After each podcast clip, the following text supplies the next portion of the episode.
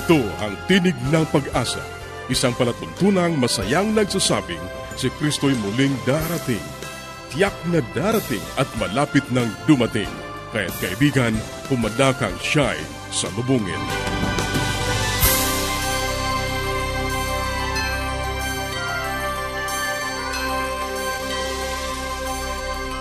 Ang programang ito ay inihahatid ng Adventist World Radio at ako ang iyong kaibigan, Narkaransa, muling nag-aanyaya na samahan kami sa 30 minutong talakayan tungkol sa ating kalusugan, pagpapanatiling matatag at masaya ng ating tahanan at sa pagtuklas ng pag-asa na nagmumula sa salita ng Diyos.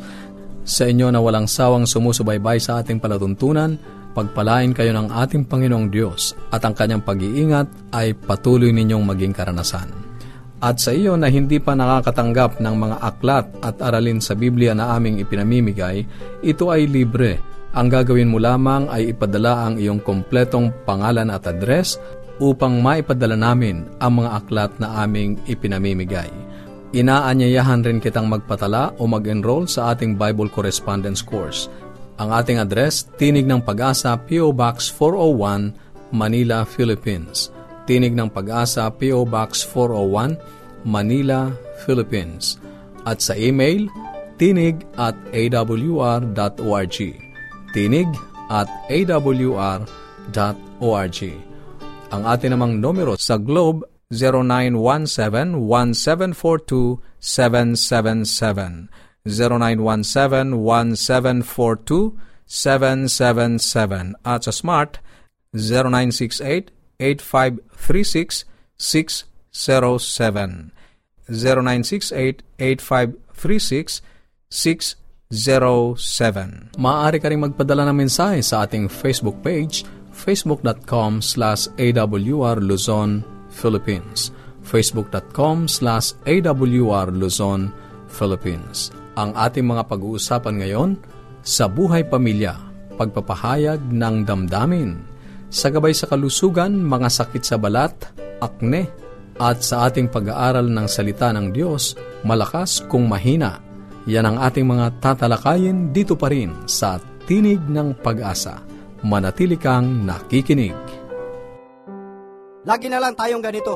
Hanggang kailan ako magtitiis? Ayos pa ba to? Forgive and accept. It's worth loving over and over again. Adventists care.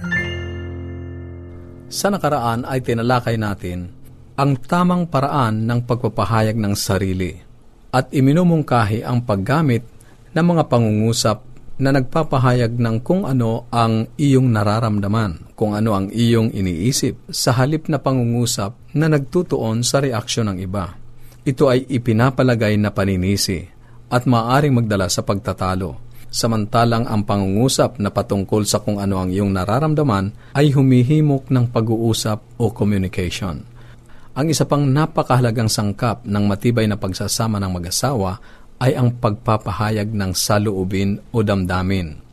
Ang sabi ng Biblia sa Ecclesiastes o mga ngaral, Kabanatang 3, talatang 1 at 4, Sa bawat bagay ay may kapanahunan at panahon sa bawat bagay sa silong ng langit, panahon ng pagiyak at panahon ng pagtawa, panahon ng pagtangis at panahon ng pagsayaw. Dito ay tinukoy ang iba't ibang uri ng damdamin at ang pangangailangan na maihayag sa tamang panahon. Kailangan ba talagang ibahagi o ipaalam ang kanilang damdamin sa kanilang asawa? Ang katotohanan, kung hindi mo bukas na ipahahayag ang iyong saloobin o damdamin, lalabas din yan sa kilos at pakikitungo mo. Ang magiging problema, manghuhula ang iyong mahal sa buhay kung bakit ganyan ang ikinikilos mo. Kasi wala silang ideya kung ano ang gusto mo. Kaya lagi nating naririnig ang salitang, anong problema? Anong nangyari? Alam ng asawa mo na may hindi tama, ngunit hindi niya alam kung ano. Nakikita sa ating kilos o sa itsura ng ating mukha. Ang emosyon ay natural na bahagi ng buhay. Yan ang sinasabi ni Haring Solomon sa talatang aking binasa sa Ecclesiastes 3, 1 at 4 na mayroong panahon sa lahat, kabilang ang tuwa, lungkot, pagluluksa at pagdiriwang. Lahat ng damdamin ay may bahagi sa ating buhay, at marami sa mga ito ay naghahayag ng tungkol sa atin.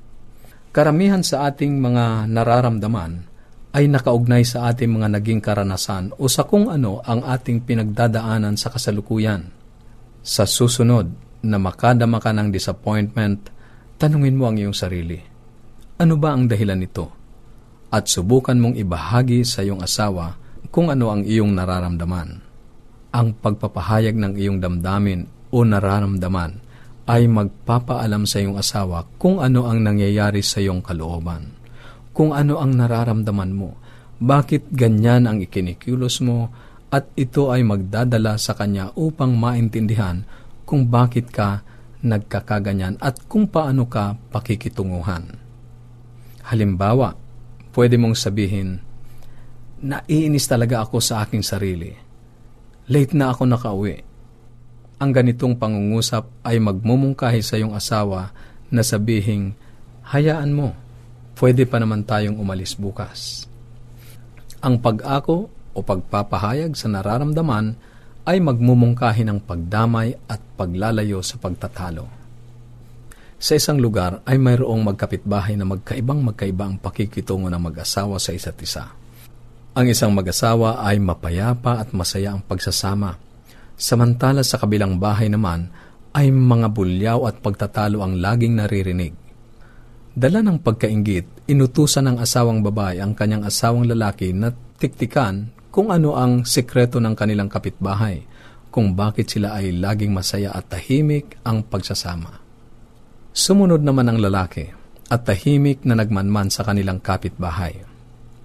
Nakita niya ang babae na naglilinis ng sala nang bigla itong tumayo dahil sa kung anong tumawag ng kanyang pansin sa kusina Nagluluto pala siya habang nililinis ang kanilang sala.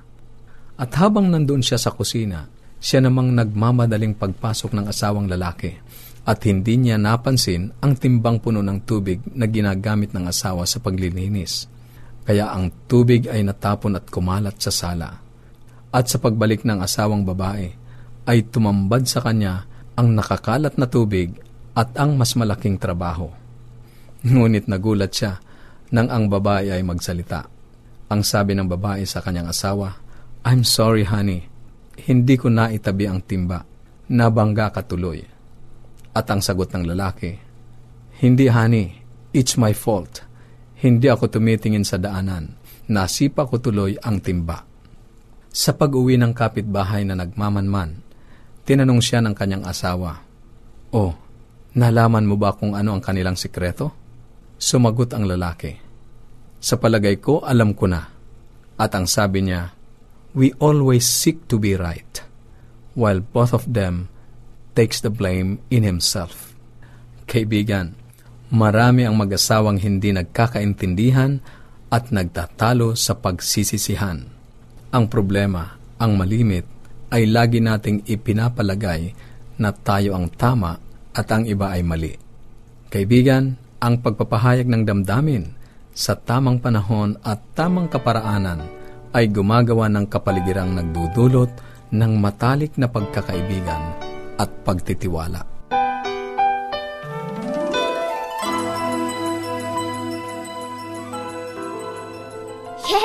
Dad and Mom are coming. I wish my parents will come too. The best way to spend time? It's with family. Adventists care. Patuloy kang nakikinig sa Tinig ng Pag-asa. Kung mayroon ka mga katanungan o anuman ang nais mong iparating sa amin o kung nais mong magkaroon ng libreng aklat na aming ipinamimigay, sumulat ka lamang sa Tinig ng Pag-asa, PO Box 401, Manila, Philippines. Tinig ng Pag-asa, PO Box 401, Manila, Philippines. O mag-email sa tinig at awr.org. Tinig at awr.org. Maaari ka rin mag-text sa Globe 0917-1742-777. 0917-1742-777. At sa Smart 0968-8536-607. 0968-8536-607. Susunod, ang gabay sa kalusugan.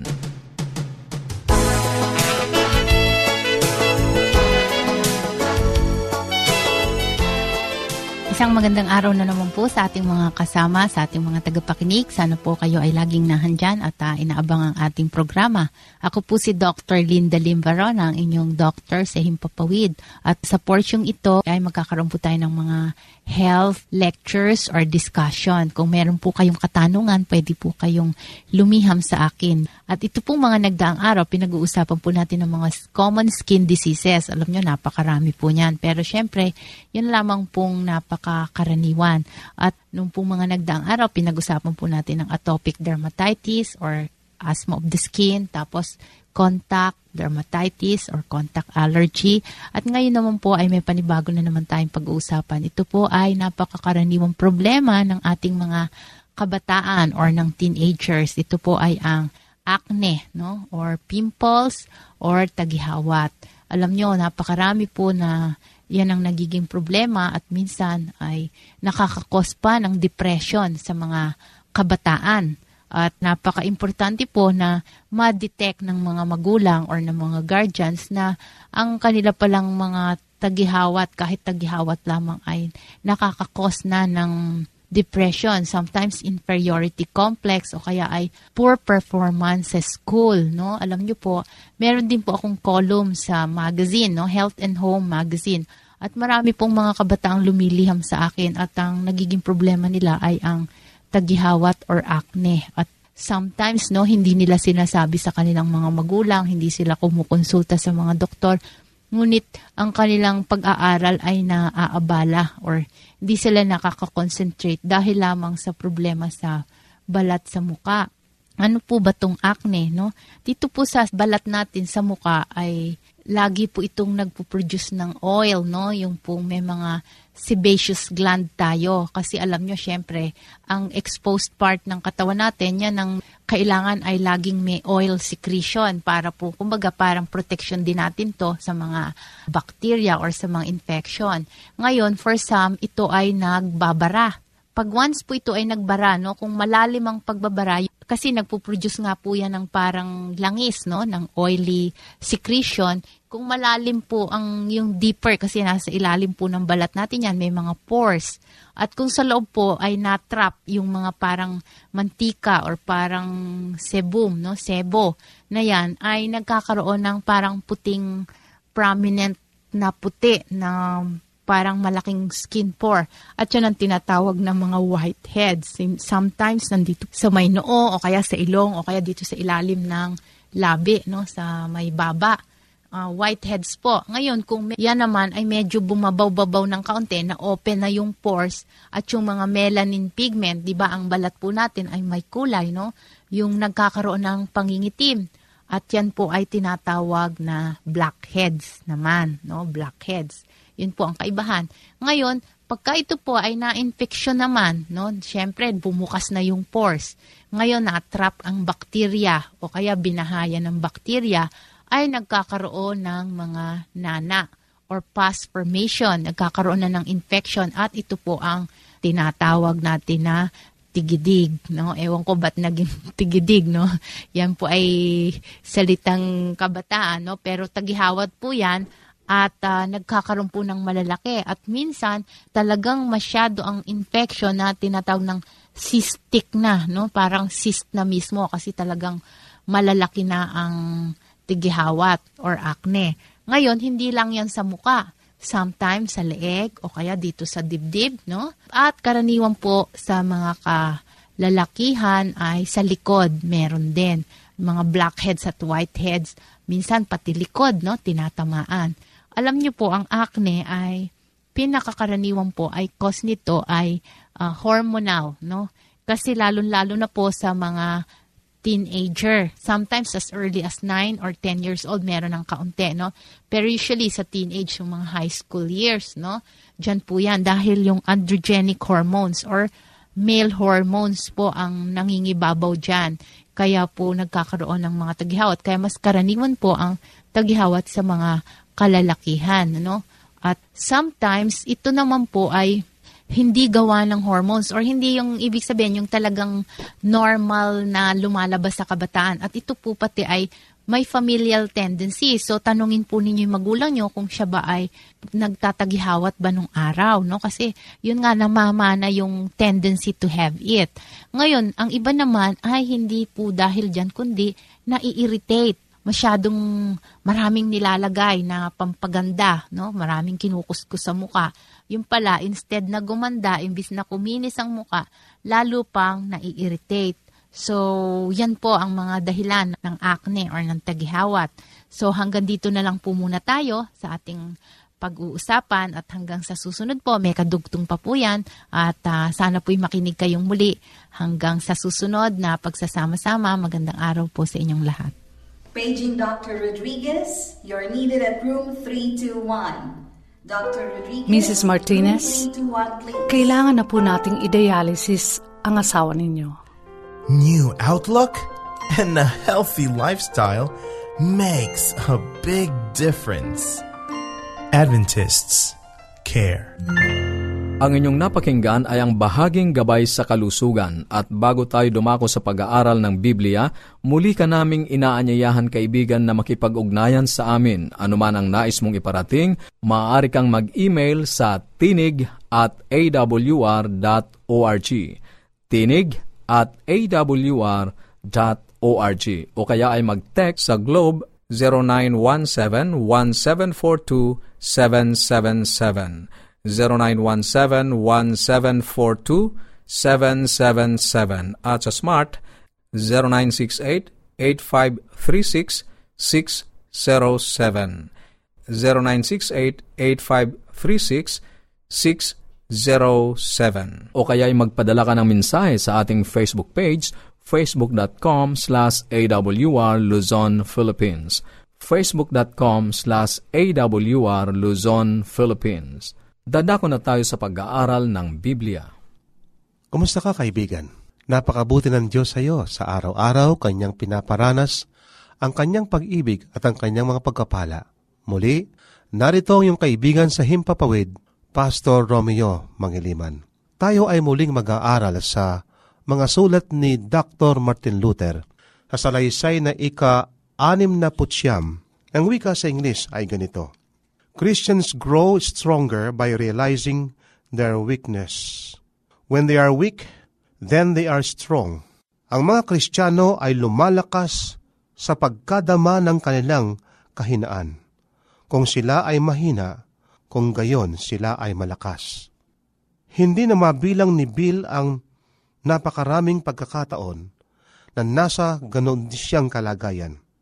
Gayon din ang doktor na nakatayong umiiling at nakatingin sa hindi inahit na mukha ni Bill at sa kanyang mga matang kasimpula ng dugo. Marahil ay wala na akong pag-asa, hindi ba, Dok? Sa tanong ni Bill. Marahil nga ang sagot ng doktor. Kung gayon, bigyan mo ako ng isang mainom. Wala namang ipinagkaiba. O sige, bibigyan pa kita ng isang mainom ang nakapagtatakang sagot ng doktor. Ngunit mayroon lamang akong gagawin para sa akin. Ano yon? Tanong ni Bill. Sa dulo ng pasilyo na may isang kabataan na narito, sa unang pagkakataon ang sagot ng doktor. Wala na ako magagawa sa iyo, ngunit siya baka sakali pang magbago. Puntahan mo siya sa kanyang silid at hayaan mong makita kanya. Yun lang? Marahil kung makita ka niya ay matatakot na siyang magbalik dito uli. Pumayag si Bill na hanapin ang kabataan na tulad niya ay dinala sa pagamutan upang mahimasmasan pagkatapos ng malubhang paglango. Sa simula ay ginawa ni Bill upang siya ay makainom pa ng isang ngunit nagsimula siyang makipag-usap sa lalaki. Huwag mong sayangin ang iyong buhay, kaibigan, ang sabi niya.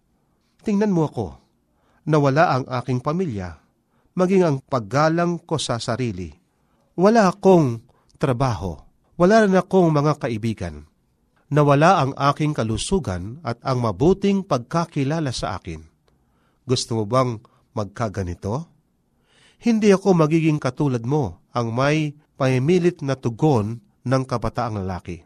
Maari akong tumigil ng pag-inom anumang oras na gustuhin ko. Yun din ang lagi kong iniisip ang sagot ni Bill. Ngunit hindi yaong totoo. Hindi ako makahinto. Wala akong magawa. Ang tanging paraan na magagawa ko upang tumigil ay kung ang Diyos mismo ang magbibigay sa akin ng lakas. At yun ang tanging paraan para magawa mong tumigil. Wala kang kapangyarihan supilin ang iyong pag-inom sapagkat kung mayroon, di sinsanay wala ka rito. Kailangan mong matutong umasa sa iyong higit na mataas na kapangyarihan. Si Bill ay madalas na nagbabalik-balik sa pagamutan mula ng araw na iyon, ngunit hindi bilang isang pasyente na iinumin ang ipinangako ng doktor, kundi isang pakikipag-usap sa mga dinala dahil sa lubhang suliranin ng mga taong may sakit sa alkohol. At yun ang simula ng Alcoholic Anonymous. Ang mga simulaing natuklasan ni Bill sa kanyang pagdala sa kabataang yun ay siyang saligan ngayon ng kilusan na Alcoholics Anonymous. Ang bawat tao ay dapat dumating sa pagkilala na mayroon isang mahigpit na pangangailangan. Dapat siyang maturuan ng pagkasabing, Ako ay isang lasenggo. At siya ay palaging napalahanan ng kanyang pag-asa sa higit na mataas na kapangyarihan kung ang suliranin ay kailangan supilin. Sa pag-amin at pagkilala sa kahinaan ay nakasumpong siya ng lakas. Ang bawat isa sa atin ay magagawa ang gayon ding pagkapahayag, ako ay isang makasalanan. Bilang mga Kristiyano, dapat nating madama na hindi tayo lumalago kung tayo ay palakas ng palakas. Tayo ay lumalago sa muling pagkadama bawat araw kung gaano tayo kahina at kung gaano tayo umaasa sa biyaya ng Diyos. Iyon ang sinabi ni Pablo sa 2 Korinto 12 Gs sapagkat kung ako nga ay mahina, ako ay malakas. Kung meron tayong pagkadama ng ating kahinaan, matututo tayong umasa sa isang kapangyarihang hindi sa ating sarili. Ang katotohanan ito ay isang banta sa malakas na tao. Iyong mga nakatagpo ng kapanatagan sa kanyang sariling gulugod at disiplina, sa sarili at mga maginhawa dahil sa kanilang mabuting pag-uugali. Ang pag-amin ng kahinaan ay nakakasama ng kalooban. Ngunit ang malakas o nag-iisip na siya ay malakas ay hindi nangangailangan ng tagapagligtas. Aminin natin o hindi, kilalanin man natin o hindi, ang bawat isa sa atin ay mahina. Sa pagkadaman lamang ng ating kahinaan, tayo ahanap ng kapangyarihang labas at nangingibabaw sa ating sarili. Ang pinakamatindin nating lakas ay makakamtan lamang kapag nadama at nakilala natin ang ating kahinaan. Itinuturing mo ba ang iyong sarili na isang malakas na tao? Ikaw ay magiging tunay na malakas lamang kung masumpungan mo ang iyong lakas sa Kanya. Nadarama mo bang ikaw ay mahina? May mabuting balita para sa iyo. Ang kanyang lakas ay nagiging sakdal sa kahinaan ayon sa 2 Korinto 12.9. Gaano bang inisip na ikaw ay malakas? Ang iyong tunay na lakas ay dumarating kapag inaamin mo ang iyong kahinaan. Gaano ka man kahina, ikaw ay magiging malakas sa pamagitan niya. Kaibigan, ang ating lakas hindi sa ating sarili, kundi sa ating Panginoon. Kaya nga ang sabi ni Apostol Pablo, I can do all things to Christ. Ang lahat ng bagay ay aking magagawa sa pamagitan ng nagpapalakas sa akin. Kaibigan, Yon ang ating kailangan. Tayo ay hindi aasa sa ating sarili, kung hindi sa lakas ng ating Panginoon. Sapagkat mahina tayo, wala tayong kaya. Hindi natin kayang labanan ng Diablo sa ating lakas. Pero ang ating Diyos ay nanalo laban kay Satanas. Nung sinabi ng ating Panginoon na tapos na, it is finished, nung siya namatay sa krus ang ating Panginoon, ay nanalo sa labanan. Mahina ang Diablo kung ang ating Panginoon ang ating kasama. Kaya ang sabi ni Pablo, sino ang laban sa atin kung ang Diyos ay kakampi natin? Kaibigan, tayo ay merong isang kakamping napakalakas, makapangyarihan, walang iba kundi ang ating Panginoon. Maraming salamat sa iyong pakikinig. Sana'y nakinabang ka sa ating mga pag-aaral. Muli ka naming inaanyayahan na makipag-ugnayan sa amin sa anumang katanungang nais mong iparating, gayon din kung nagnanais kang magkaroon ng mga libreng aklat at mga aralin sa Biblia. Sumulat ka lamang sa Tinig ng Pag-asa, P.O. Box 401, Manila, Philippines. Tinig ng Pag-asa, P.O. Box 401, Manila, Philippines maaari ka rin mag-email sa tinig at awr.org. Tinig at awr.org o magpadala ng mensahe sa ating Facebook account facebook.com slash awr Luzon, Philippines facebook.com slash awr Luzon, Philippines Maaari ka rin mag-text sa Globe 0917 1742 0917 at sa Smart 0968-8536-607. At upang ma-download ang mga hindi napakinggang programa, magtungo lamang sa ating website www.awr.org www.awr.org sa mga kababayan nating nasa Estados Unidos, maaari nyo na ring mapakinggan sa inyong mga cellphone ang ating programa. Idaya lamang ang 712-432-9975. 712-432-9975. Ito pong muli ang iyong kaibigan, Narcaranza, pansamantalang nagpapaalam. Sa Roma 15.13, pagpalain kanawa ng Diyos ng pag-asa, ng buong kagalakan at kapayapaan.